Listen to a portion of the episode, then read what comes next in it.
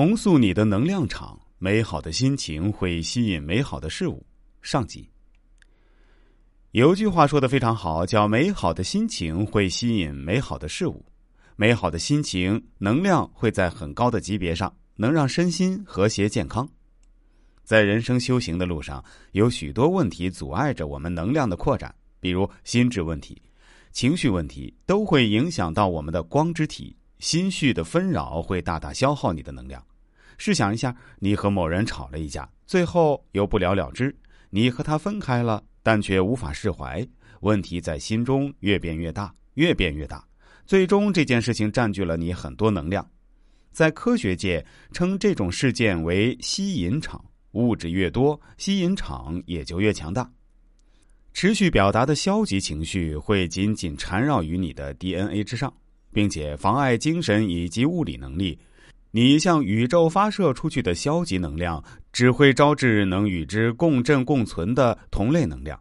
简而言之，在你扮演受害者或者对他人大发雷霆时，真正受到伤害的人是谁呢？一场吵架或者误会等，就如同一个十五磅重的哑铃。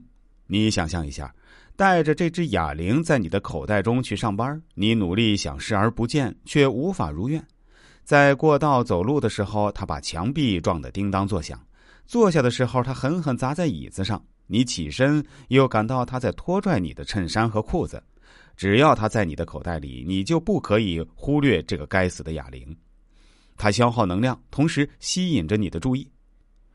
我们之中还是要有一些人需要把那个哑铃拿出口袋的，不是吗？你是不是呢？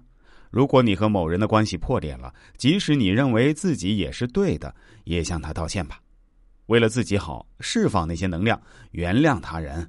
有一种误解，认为原谅他人是你给予他人的礼物，其实那是你给自己的礼物，是燃烧了能量之后所获得的自由。不选择原谅他人，恰如自己吞下毒药，却指望着别人受死，因为。为了自己的利益，无论如何都原谅他人吧。那并非纯粹为别人着想，而是为了把你从自己所设的陷阱中解救出来。原谅他们可以发生在一转念之间，是对放弃过去的恩恩怨怨的一种承诺。真正的原谅，就是能够在内心以及脑海中说出“谢谢你给了我这段经历”这样的话。如果你已经无法和那个人直接交流，那就送出自己的祈祷，写出原谅之信吧。